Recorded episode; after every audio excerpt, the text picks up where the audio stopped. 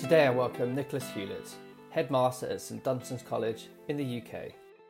In this episode, I discuss LGBTQ plus stereotyping, what inclusion should mean in education, reflecting true diversity in schools, and why 21st century education needs liberal thinking. You were in the news for telling your pupils in assembly that you were openly gay and in a loving same sex marriage. Are you surprised that this has never happened before, even in 2021? I'm hugely, hugely surprised. I'm hugely surprised by the fact that it hasn't happened already. I'm hugely surprised by the enormity of the media coverage. Now, I've had correspondence from Australia, from New York, um, and, and, and everywhere in between. It, it, it, has taken me hugely by surprise. It's been overwhelming, frankly.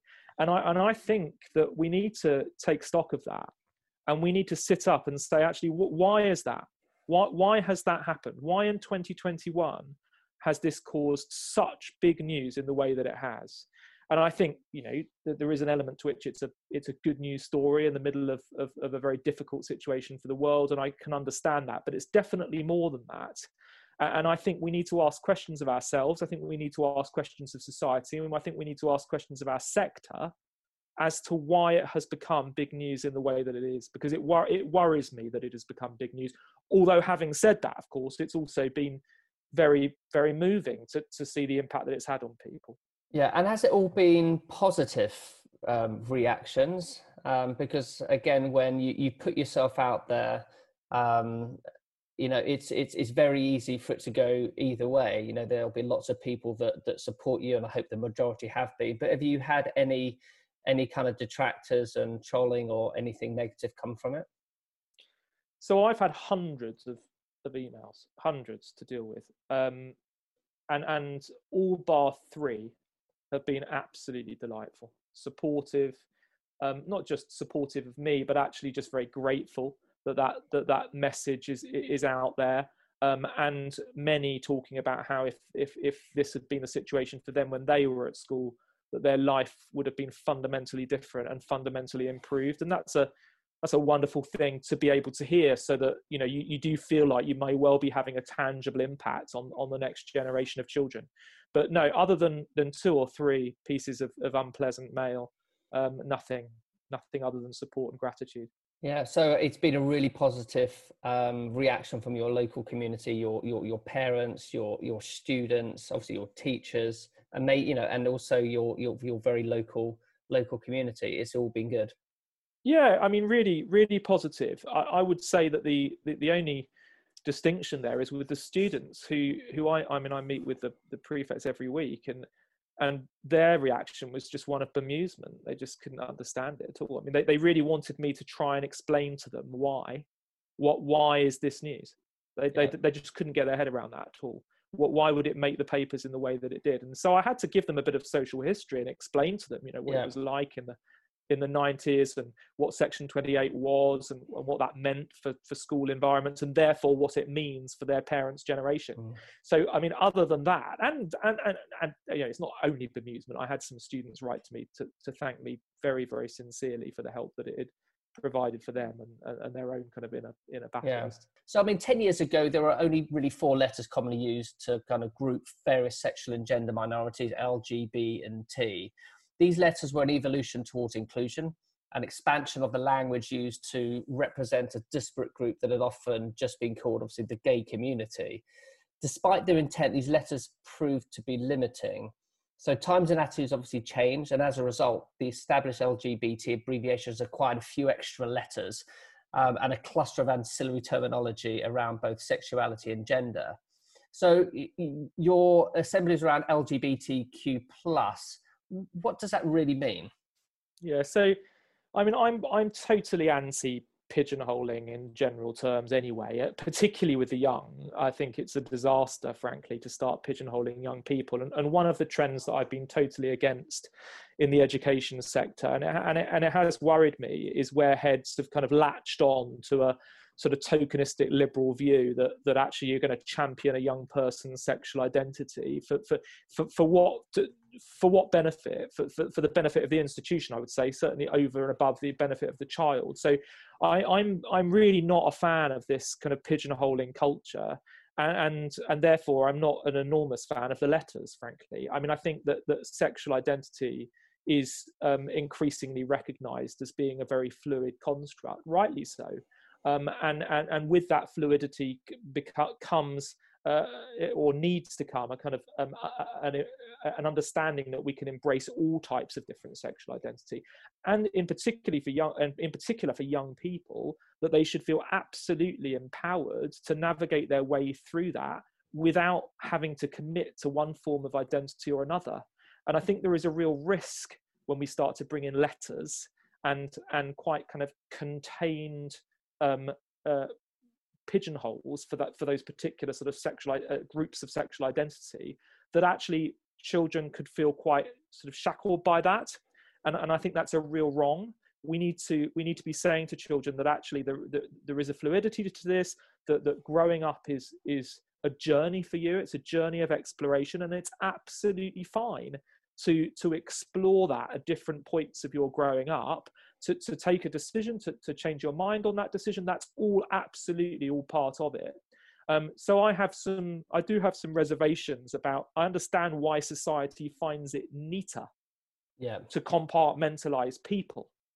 Um, but actually life isn't as straightforward as that. I'm sorry it's just not. It's complex. Yeah. And and and we need to move from a position of society just thinking it's a that you're either in this category or you're in that category you're either heterosexual or you're gay you know these are the two broad stereotypes so actually it's not as straightforward as that and we we need to move society to that position of being even more open-minded in its thinking yeah, no, I completely agree. You know, and, and, where do you then draw the line when it comes to, to, to pigeonholing race and everything else? Because everything then can become a label, and actually, it's about the human. And I think this is you talked about your pupils. Um, who are kind of bemused. And I think that's right. I, you know, you think back 20 years ago, and um, in a recent assembly, you told the story of Martin Preston, who was outed or ridiculed in the press for his sexuality, you know, and that's just 20 years ago. It does appear we've come a long way, but have we really done enough so far? And are we doing enough to support inclusion um, and to talk about it? We, I mean, we have come on a reasonably long way. I don't think we've come on a hugely long way, if I'm being absolutely honest. I mean, the fact that the fact that the story was there last week in the way it was tells you that we haven't come on that far.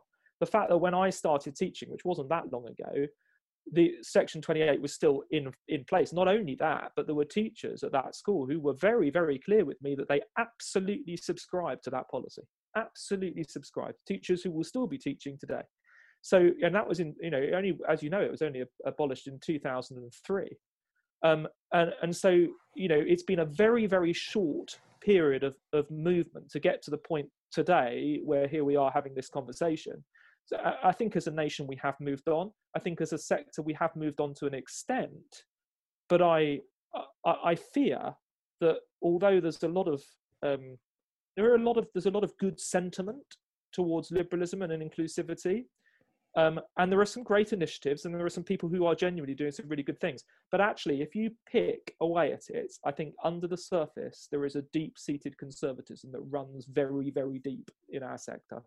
Agreed. And, and beyond the sector, and I think it's tokenism a lot of the time. It's, you know, people want to be seen to be doing, you know, the thing that's in the headlines and, you know, they've reacted, but in a tokenist way. And that isn't progressive, you know, and that's not sustainable and actually doesn't really help.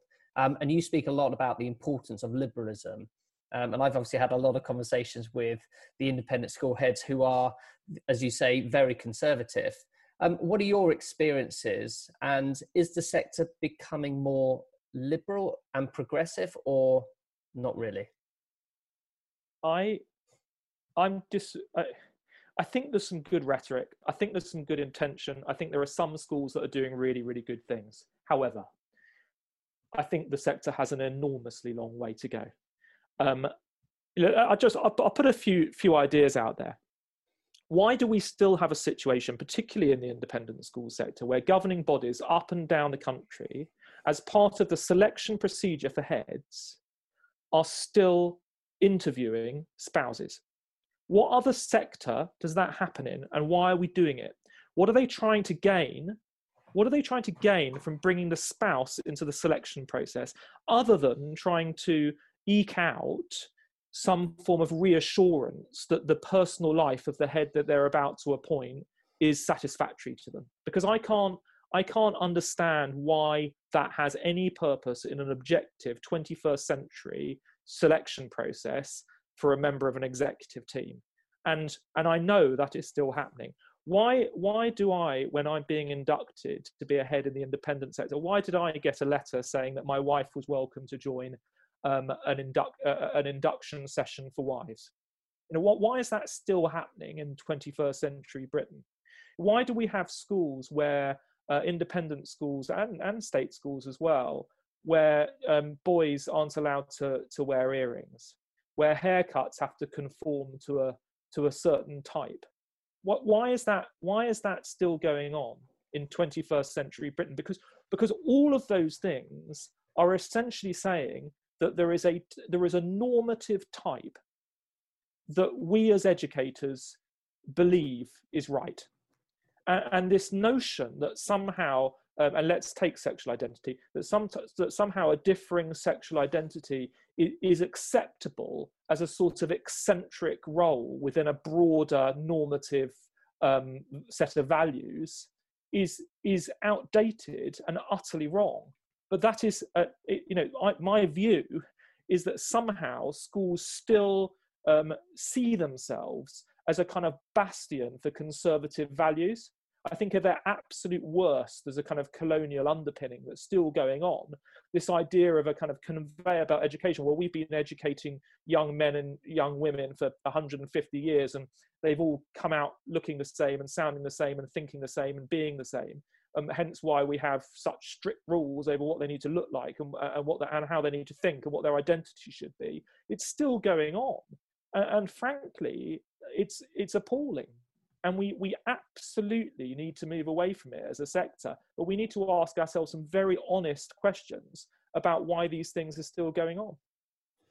Yeah absolutely. And, and we, we, we we've talked in the past about the future of education and the, the need for transformational change. We've sat in uh, at conferences um, you know and it, it it does sometimes feel like the old boys club um, and you know and and, and the big get together of uh, of, of networking but but no real progression um, so no, I mean it's it, this this this this sense of stereotyping as well, um, and changing education. So our, our kids actually are, are, are, more fit for purpose. Sorry, the education is more fit for purpose for our children is more important than the the traditions of the past or the history so much that we hold on to as a way of, uh, I think, spoon feeding education that's still very outdated.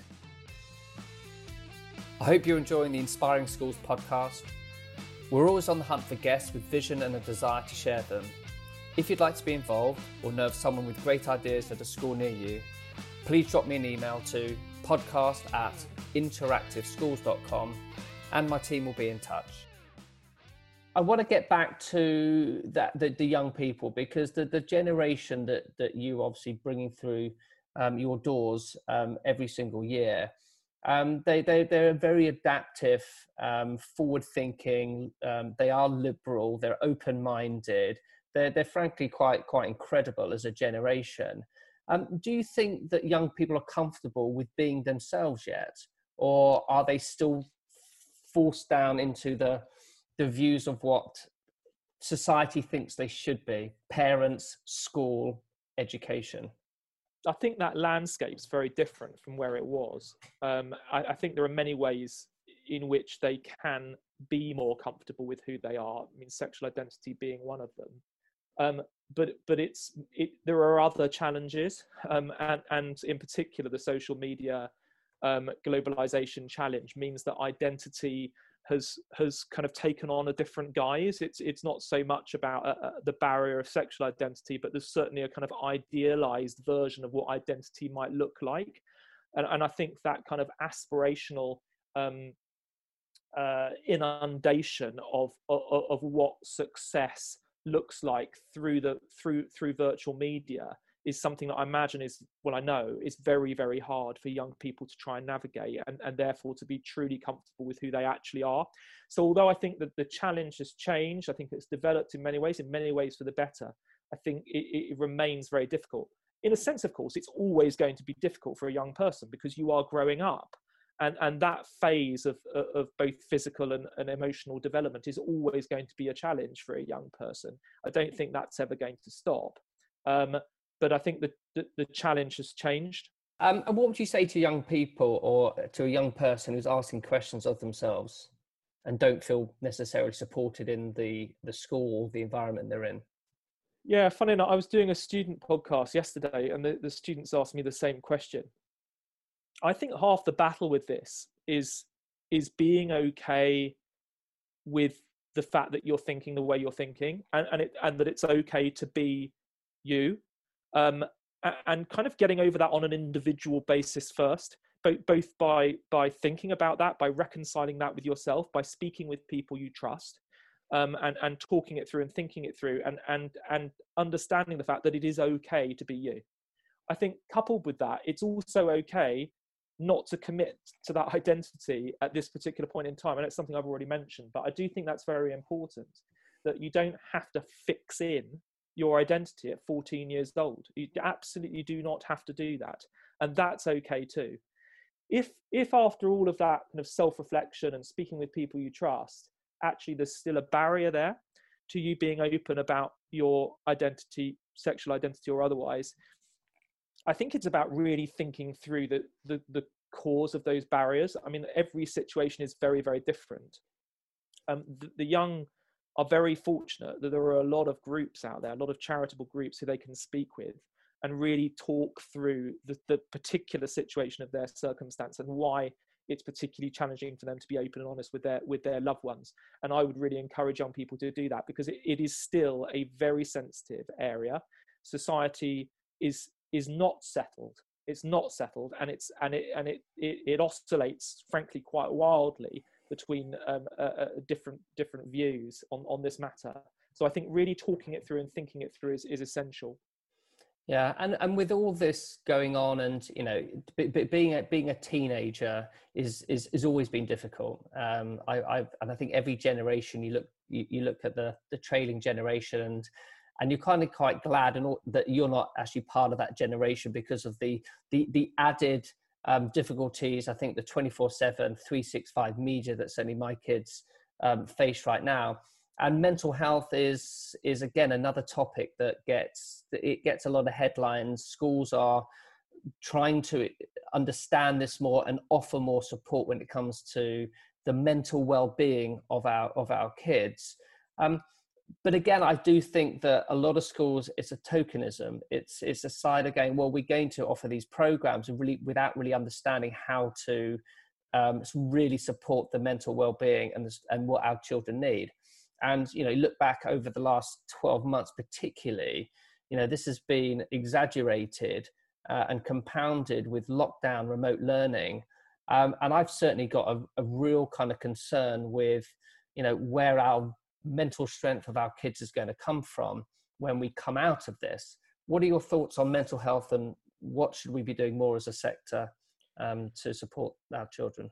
So I think the sect, well, I think firstly that the absolute key to ensuring high quality mental health is in being okay with you and being comfortable with you, being okay and comfortable with your identity, and, being able to talk openly and freely with those around you about your identity, the concerns that you have, um, and to, to ensure a kind of culture of, of transparency in that area. I, I think there are. I think as a sector, we've got much better at reactive pastoral care we, we are much better at doing that. You know, the links in with um, uh, bringing in counsellors and psychotherapists, and because because in particular independent schools can throw resource at it, they've set up great centres and drop-in points and all the rest of it, which is all very good, and and so much better than it was, you know, when I was at school in the nineties.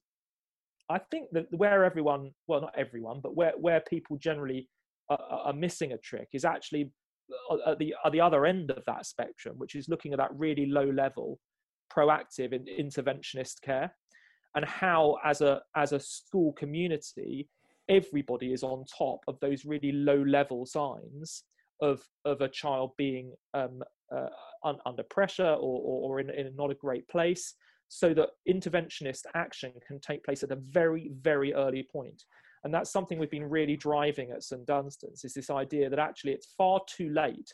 By the time a child gets to a point where they're in with a psychotherapist it's too late. We should have acted much much sooner than that.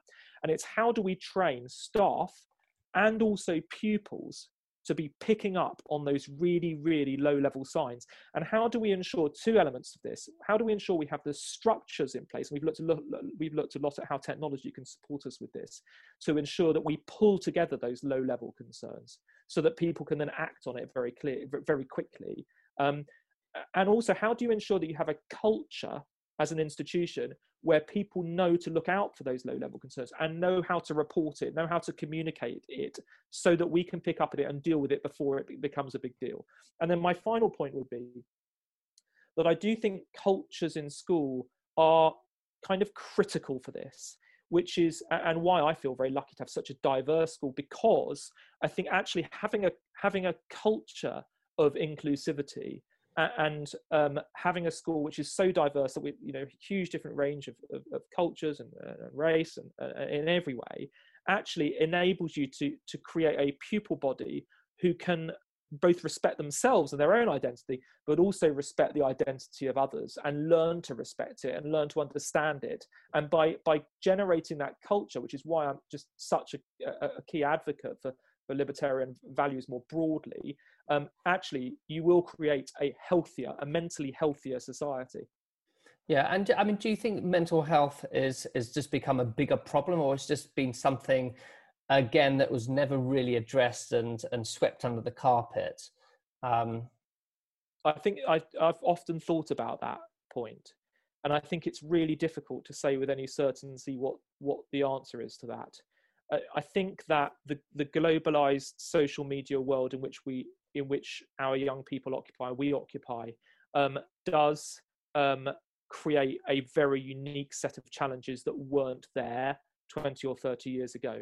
Um, and I think that there is no doubt that that does generate higher levels of, of mental health challenge that, that, than was the case. Having said that, there was without doubt an enormous amount of mental health challenge in the 1990s. I mean, one, one of the reasons why you don't have many openly gay heads is because people are still traumatized by their by their education in the 1990s, where where frankly it was made very clear that it was totally wrong, that you weren't going to be successful if you were uh, a, to, to, to, use sexual identity again, but if you were a, were a gay man, you you were not going to be successful in life. Um, so people are still traumatized by that childhood experience. So mental health still existed in those days, but I agree with you, it wasn't tackled well. Having said that, I do think that this generation do have a very unique set of challenges which are compounded by the world they occupy.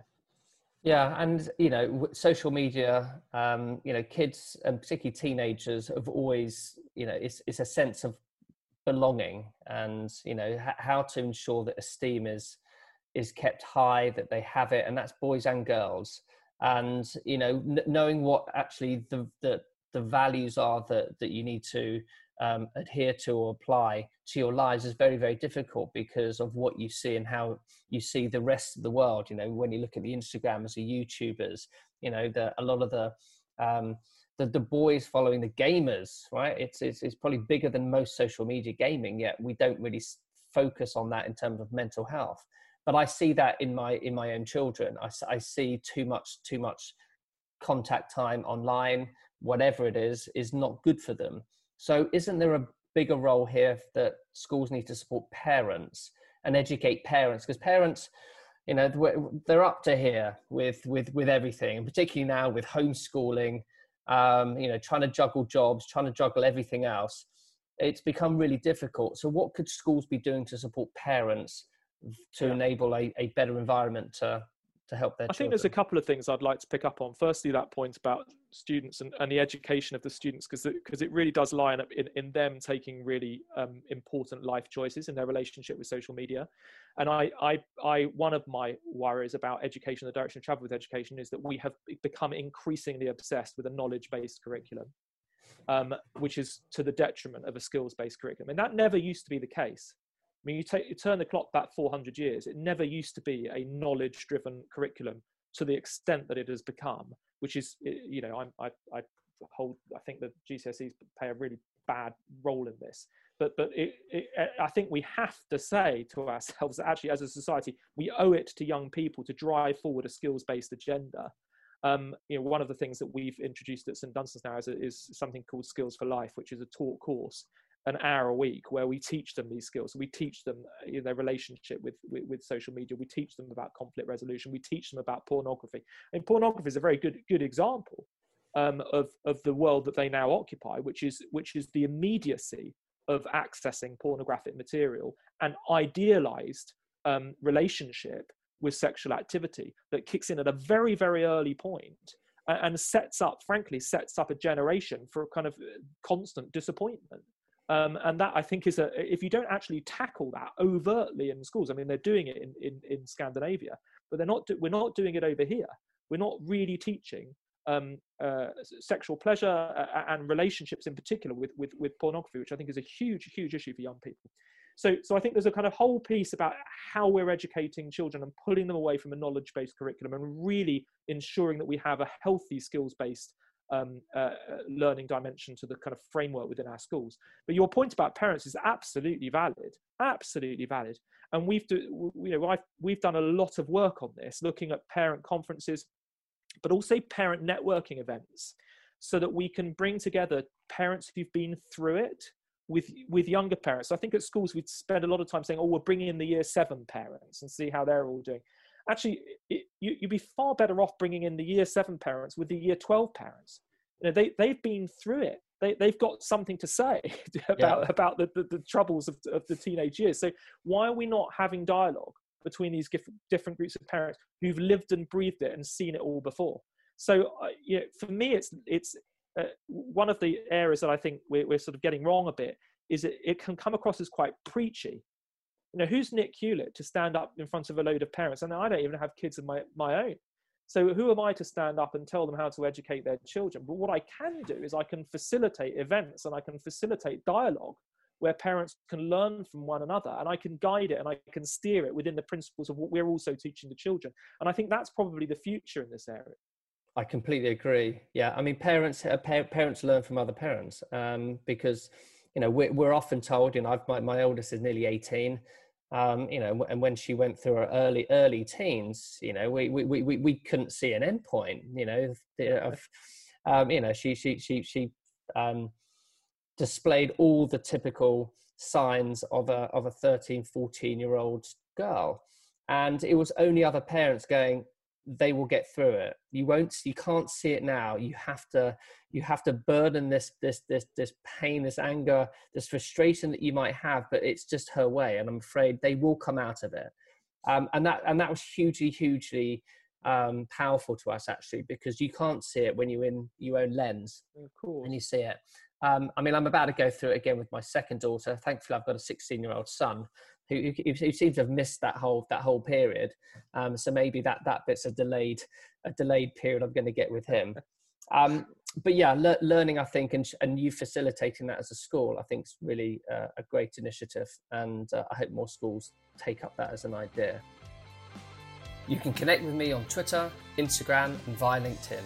Remember, keep inspiring schools. We need more future school thinking now.